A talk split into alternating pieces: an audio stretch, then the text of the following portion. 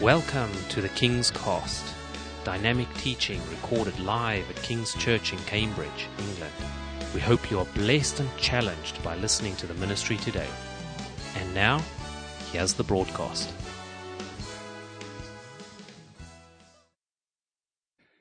If you've just downloaded this podcast, thank you. We're reading from John chapter 5. Sometime later, verse 1, Jesus went up to Jerusalem for a feast of the Jews. Now there is in Jerusalem, near the sheep gate, a pool which in Aramaic is called Bethesda. I'll just throw in a little fun little fact here. Uh, did you notice that it's in the present tense there? There is in, there is, there not there was, but there is a sheep gate. And uh, just a little Bible fact or bit of fun is that uh, if you go to a secular university, they will teach you that the New Testament, the stories of Jesus were written many, many years afterwards, maybe even a century or so later. And so their, so their accuracy, you know, cannot be relied upon. But what's interesting is the present tense, there is in Jerusalem near the sheep gate a pool. And uh, whatever there was in Jerusalem was destroyed in 70 AD. And so what's just a little fact for you is that there's a little bit of evidence that these words of Jesus were recorded before 70 AD when places like this pool would have been destroyed. Okay. It's quite good that. So there is a sheep gate, a pool called Bethesda. Bethesda means uh, the house of mercy, which is surrounded by five covered colonnades. Verse 3 Here, a great number of disabled people used to lie. The blind, the lame, the paralyzed. Then verse 5, one who was there had been an invalid, been sick for 38 years. When Jesus, verse 6, saw him lying there and learned that he'd been in this condition for a long time, he asked him, Do you want to get well? Sir, verse 7, the invalid, the sick man replied, I have no one to help me into the pool when the water is stirred. There was a, an idea there that uh, in some of the versions in verse 4 refers to this that an angel would come down every now and then and stir the waters. Uh, we don't know if that ever happened. What we know is that that's what they believed happened. Just so just to be clear on that, there is no there's no sure sense that an angel ever did come down and stir this water, but they believed that this happened, and so they were waiting by this pool. Sir, verse 7, I have no one to help me into the pool when the water is stirred. While I'm trying to get in, someone else goes down ahead of me. Then Jesus said to him, Get up, pick up your mat, and walk. At once, immediately, immediately, the man was cured. He picked up his mat and walked. The day on which this took place was a Sabbath. It's the old Jewish Saturday. And so the Jews said to the man who had been healed, It is the Sabbath. The law forbids you to carry your mat.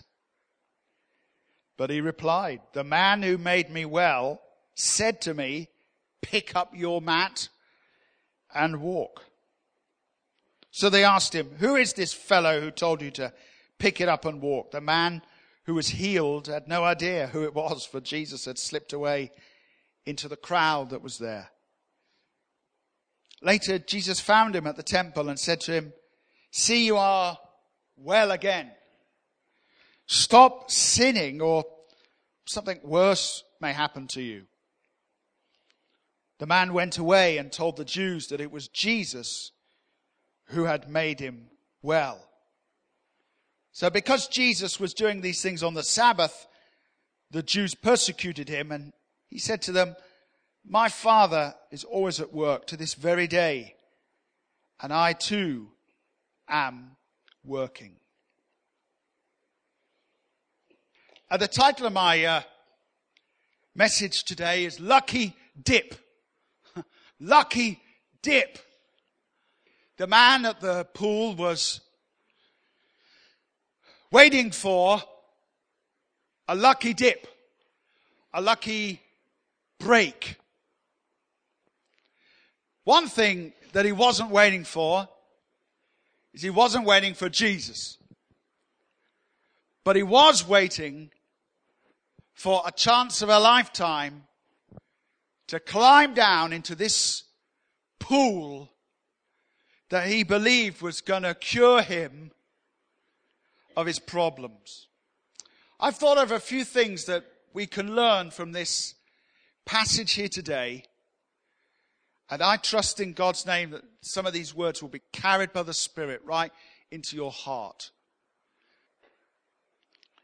The first thing we discover in this story is that life can be pretty lame and unfair.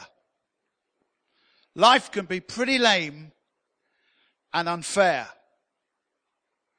The Bible says in the first few verses of this story that all of the characters were around the pool. The blind, the, the ill, the disabled, those who weren't able to, you know, walk, were all gathered around this pool, waiting for this amazing moment when they would be able to somehow get in the water and get some sort of magic cure. I think there's two things I want to just draw out, just draw out of that little thought there. First of all, I don't know whether you've lived long enough in this world to know that we all are a bit like the people around that pool. No matter how successful everyone thinks you are, no matter how wonderful your CV, you know, looks,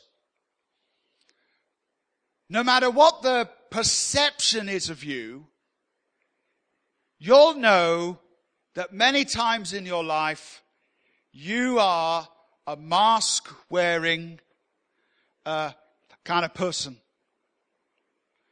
Lying down among other mask wearing people who also are finding life and circumstances a bit lame. We all have uh, these incredible uh, struggles in life. We all have this, this amazing sense of, of there being challenges. And in this story, here was someone who was, who had been by this pool for 38 years. And after 38 years of a challenge, he was waiting for a lucky break. But here's what happened, because he tells this to Jesus. Every time the water was stirred, and like I said before, we don't know if this was really happening or not. Every time the water was stirred, the man tried to get into the water. But he was paralyzed. And so he had to seek help from others. Oh, will you, will you help me to get into the water? but no one would help him. And I think life can be like that too. Not only lame, but also, as far as we are concerned, deeply unfair. How come I've been here for 38 years and I haven't as yet had my break?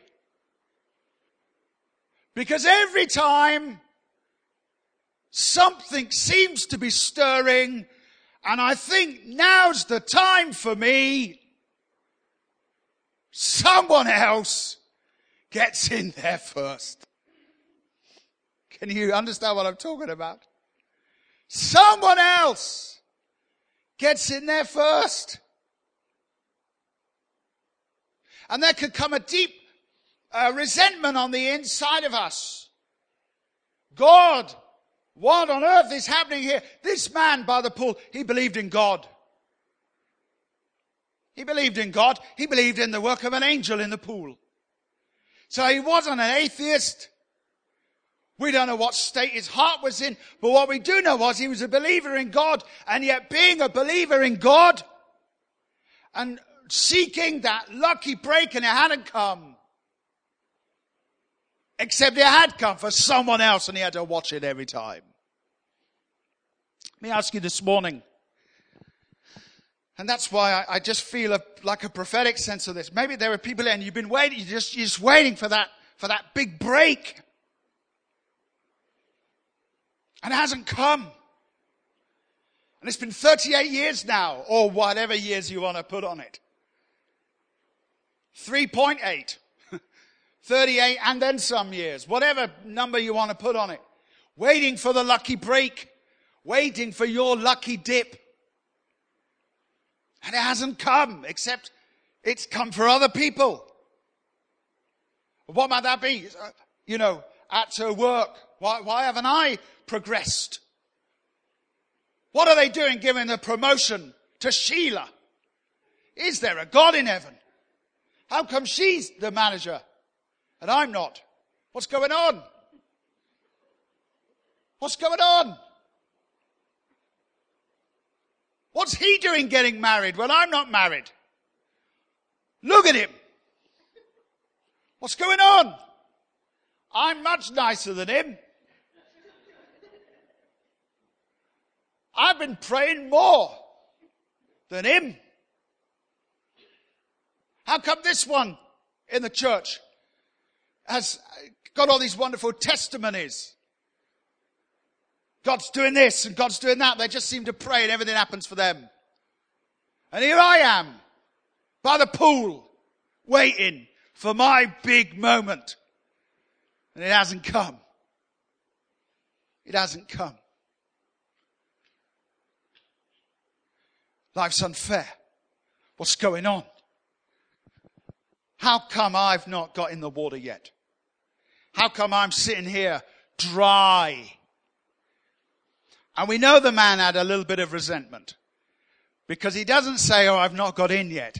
He says, there's no one to help me get in.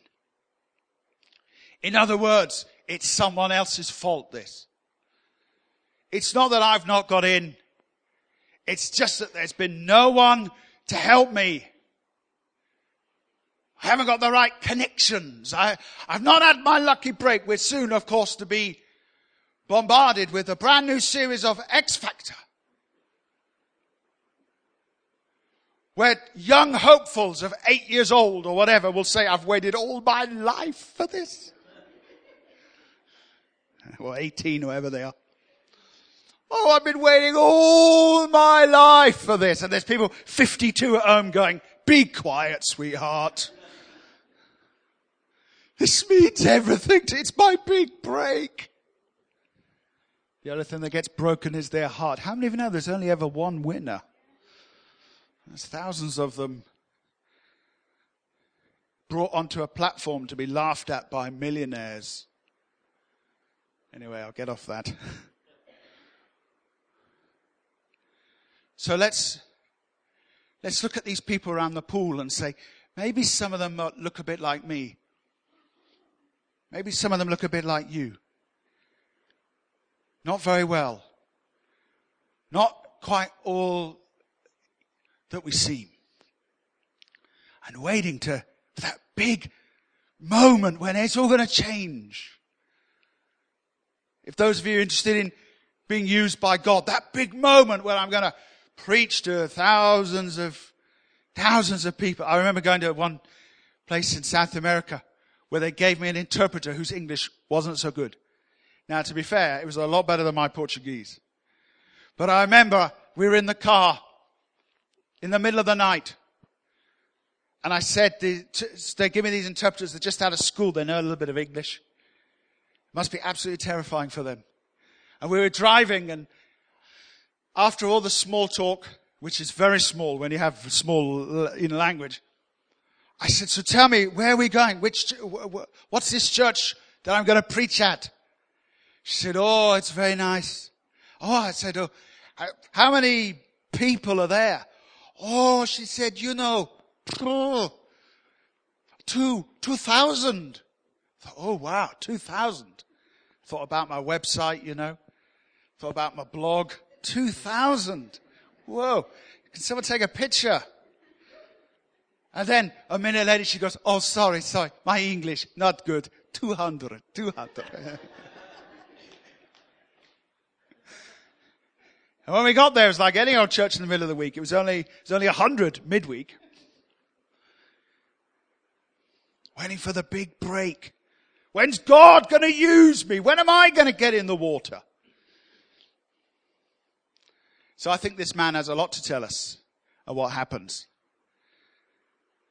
I want to say what we discover is that meeting Jesus alone, meeting with God alone, is the only solution to this problem.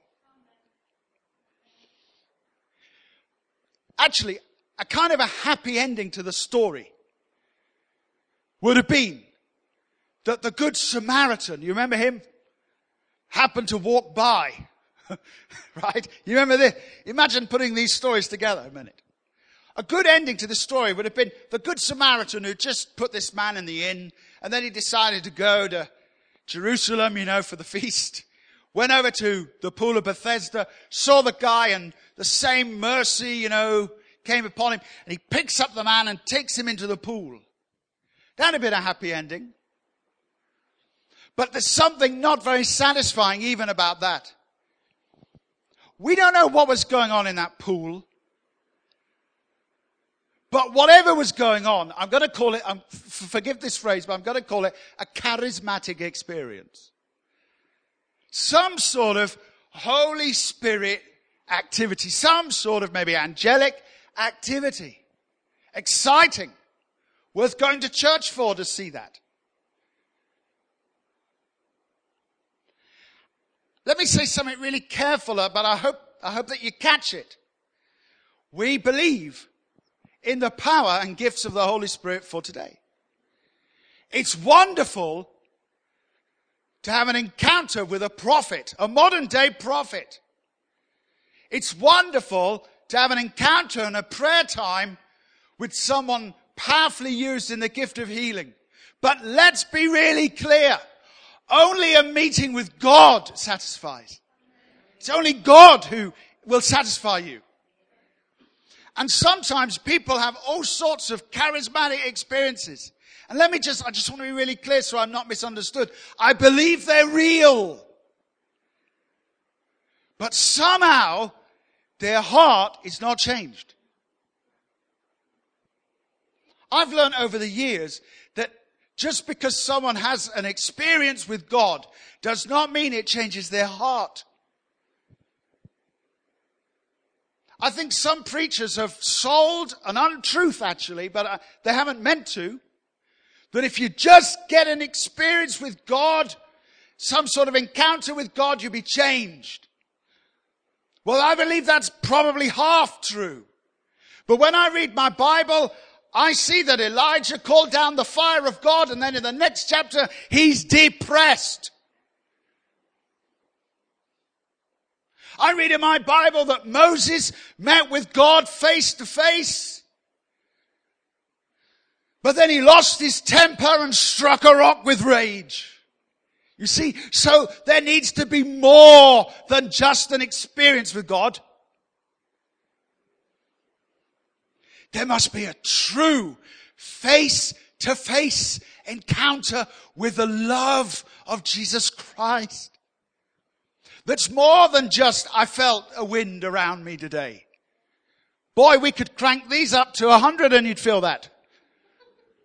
One time uh, we were planning a church where there was no heat and we got these giant gas cannons. And as people walked in, they fired fire at them.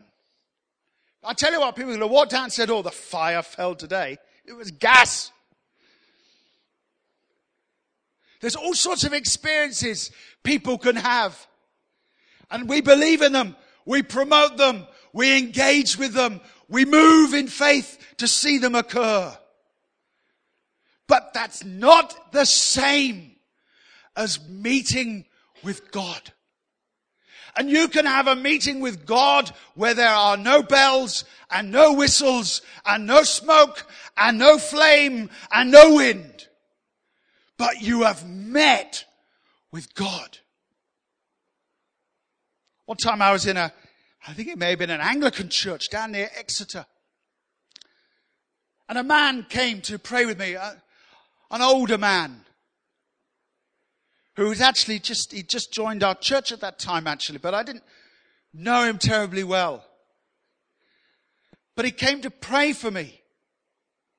Now this man wasn't a, he wasn't a, uh, a preacher. He wasn't a minister. He had no sort of drama about him. He had no, he had no charisma about him as we would understand it. He didn't have the X factor. But as he prayed with me one, one afternoon, surrounded by stained glass windows, I can sort of see, I can sort of see it now. It felt like God himself was standing there next to me. And I received no strange feeling in my feet. I didn't fall down and have three ushers try to catch me. I remember one time, you, when you're a big bloke, it's rather funny. I remember one time falling and as the ushers catched me as I hit the floor, I heard the pastor say, well done.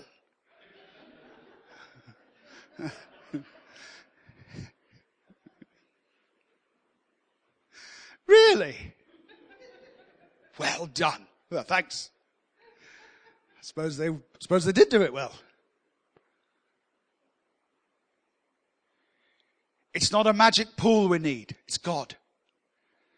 It's not a revival we need even. It's God. It's not extra charismatic gifts we need. It's God. All these other things are really good. I, I want a revival. Let's have the gifts of the Spirit. But what we really need is Jesus standing there talking to you and me. That's what we need. That people would leave a meeting like this and say, not wasn't brother so and so ministering strong today, but couldn't you feel the presence of Christ? Wasn't Christ among us? Wasn't Jesus standing in that upper room today? That's, that's what we want because that's what really does change lives. Not a lucky break. You don't need a lucky break. You need Christ standing with you, who just by virtue of his presence fulfills those needs.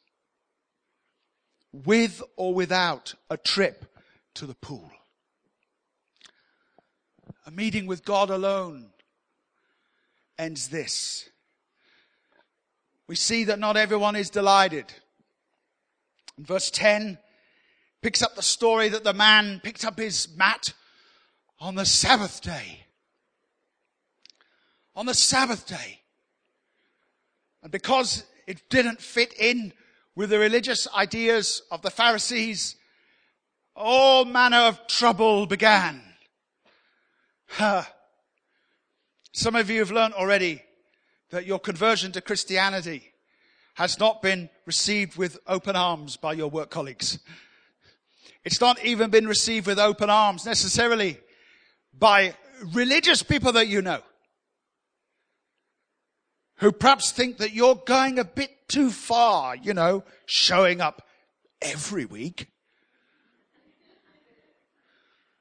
They don't know the half of it, do they? They don't know the half of it. No, I, I think you're going a bit too far with this. And anyway, there are rules. One should not get healed on the Sabbath. I once went to work when I was working in the caves years ago, and I had a fellow colleague there who was a determined atheist, but a really good friend of mine. We got on really well. He was into vampires and things like that, but somehow we managed to get on. One time he said, I'm going away on holiday. Could I feed his cats in his home? So I said, Oh, sure. He gave me the key and in I went and wow, big, I won't tell you what was on the wall, but anyway, I felt like I was going into the chamber of horrors going in there. But we got on really well. But I tried to lead him to the Lord, you know, and, uh, so I, one time I was in this extraordinary meeting where there was incredible encounters with God. This was in our, in our house group actually, in Torquay. And God just powerfully moved in our, in our house group. We were overcome with joy and with the presence of God. One lady was literally carried out of the house like a corpse to her car. That's a good meeting, isn't it? Don't know, I don't know how she drove home, but anyway, that's what happened. So I came to tell him the next day. I was so excited about it, you know. But immediately he said to me, well, why would God do that? Suddenly he, he was an expert on what God did and didn't do. And he joined the church police, determining what was God and what, and what wasn't. And he wasn't even a Christian. What we find is that people are not always delighted for us when these wonderful things happen. So we need to have some wisdom, don't we, about with whom to share.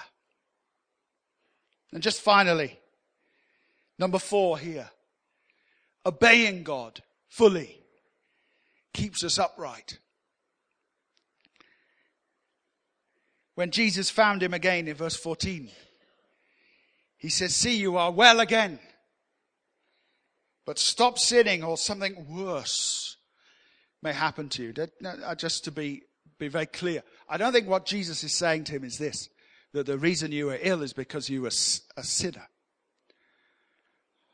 I don't think that's true at all. But what Jesus is saying to him is this that actually this miraculous occurrence is just the beginning of a journey you're now going to take with God. It's not the end. It's just the beginning. But if you want to stay upright, now you're going to have to obey the word of God. And we find this true as well in our modern day, where people will have all manner of encounters with God. But that's not really the credential of a life flowing with Christ's abundancy. The credential for a life flowing with Christ's abundancy is how much obedience to God's word is in my heart. Not how many angels have I seen this week? Not how many experiences have I had? Not how much uh, uh, charismatic experience is in my CV. Because really that, that really doesn't mean anything compared to, does God really have my heart? Not have I seen this or that. Not did Brother Dingerling pray with me in 1992. But how much of God's word is really in my heart? How much obedience to God is going on in my life? We sang earlier today in this worship service here in Cambridge. All that I adore is in you. And sometimes when I sing that inside, I think, oh God, let that be true of me. That all that I adore would be in you. It wasn't the experience with God that really mattered. Wonderful though it was, it was the fact that the man got up and followed Jesus. That's what really matters. It's not about the 38 years around the pool. It's not about if other people are getting a lucky break and you're not. It's all about, Lord, whether I get my lucky break or not, whether I get my promotion or not, whether I get married or not, whether I get this house or not, whether I get this car or not, I'm, I'm going to serve the Lord. I'm going to obey the Lord. I'm going to let the word of Christ dwell in me richly. And that keeps us upright. Of course, I've chosen a figure of speech, a pun. The man stood up. But today, when we think of someone who is upright, we think of someone who is holy, separate, righteous, upright. There are no shortcuts to following Him. We have to obey His word. So I wanted to deliver this thought to us today. Maybe in your life, you are pouring all of your mental and emotional resources into getting a lucky break. Or all of your mental and emotional, spiritual resources into just hoping that someone one day is going to help you to get where you think you have to be. I want to remind you in this story, the man doesn't get wet. He spent 38 years, well, we don't know how long he was by the pool, do we? But he spent a long time hoping to get wet. But that's not what God had for him. And how many people listening to me now on the internet and here today, their dream and goal is just not God's goal. And as much as we aspire to go to this certain place in our lives, by a certain time, all the way through, we're facing the God who locks the door and says, no, no, no, no, no. Because he's cruel, never. Because he's got some other place for us to be at some other time with some other people that he wants to connect us with. I want to thank God for every time he's locked a door on me. Can you say amen? amen? Every time I wanted to go through a door and he closed it. Thank God for every temporary traffic light that said stop, even when I'm there revving away. Come on. By the way, guys, let me assure you of this. Flashing your lights, it just don't work. I flash and flash. Come on, come on, come on, flash. Make it change. It don't. The man never got to the pool. And I just want to say, maybe by the Holy Spirit today, that the pool that maybe you think you're going to, you're not, you're not going there. Can you be satisfied in the presence of God? Can be, can you be satisfied, not with the, the big break, but just with God? Just with God. Let me finish with this thought. If you think you have ambitions, if you think you have godly aspirations, let us consider, just, just to finish, the apostle Paul, whose heart's desire was to plant churches in every city in the world. Whose heart's desire, despite all his frailties, as we looked at this week in our studies, despite all of his frailties and fears and inadequacies, his desire, his pool, if you like, was to go plant churches all over the world, preach the gospel all over the world. Can you just imagine what he would have felt? The fifth, sixth, seventh time he was thrown in prison. Sometimes stayed there for months. God, what are you doing? Get me out of here.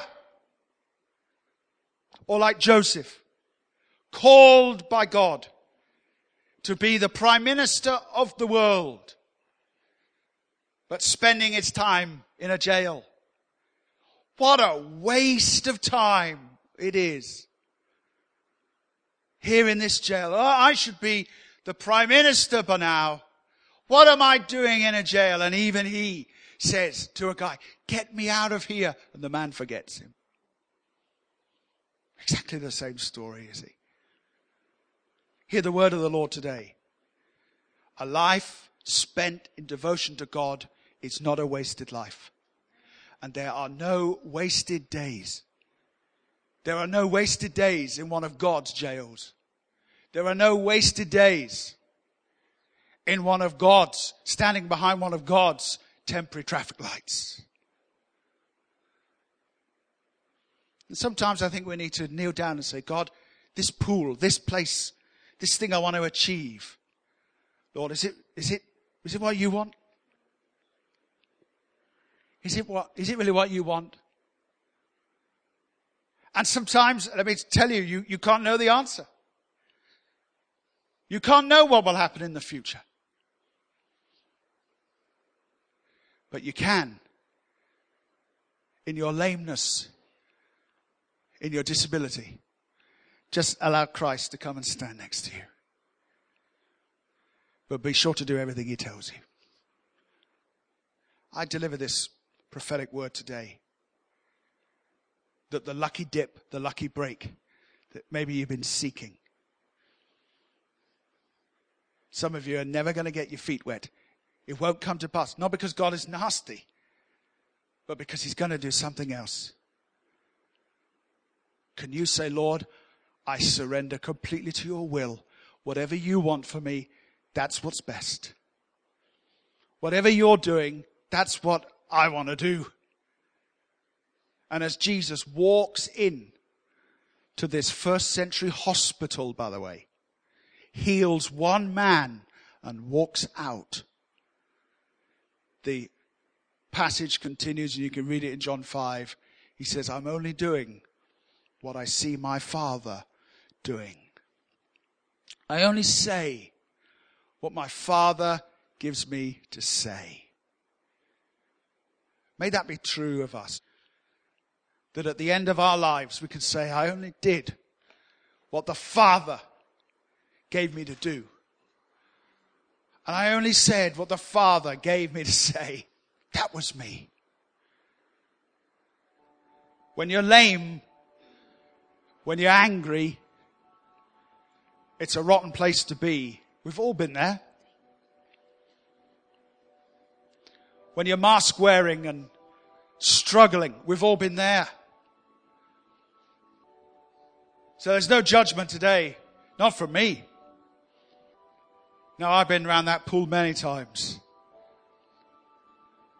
But the presence of Jesus has to be enough. The fact that God is still with me has to be enough. The fact that God knows where I live, knows what I need, it has to be enough. This is what the Holy Spirit says to you. Eyes off the pool and eyes on the Lord. Thank you for listening, and we trust that the Word of God has inspired you today. For further information about King's Church or to access our large archive of other recordings, go to www.kingscambridge.org. If you're listening on iTunes, we would love you to leave us some feedback. God bless and goodbye.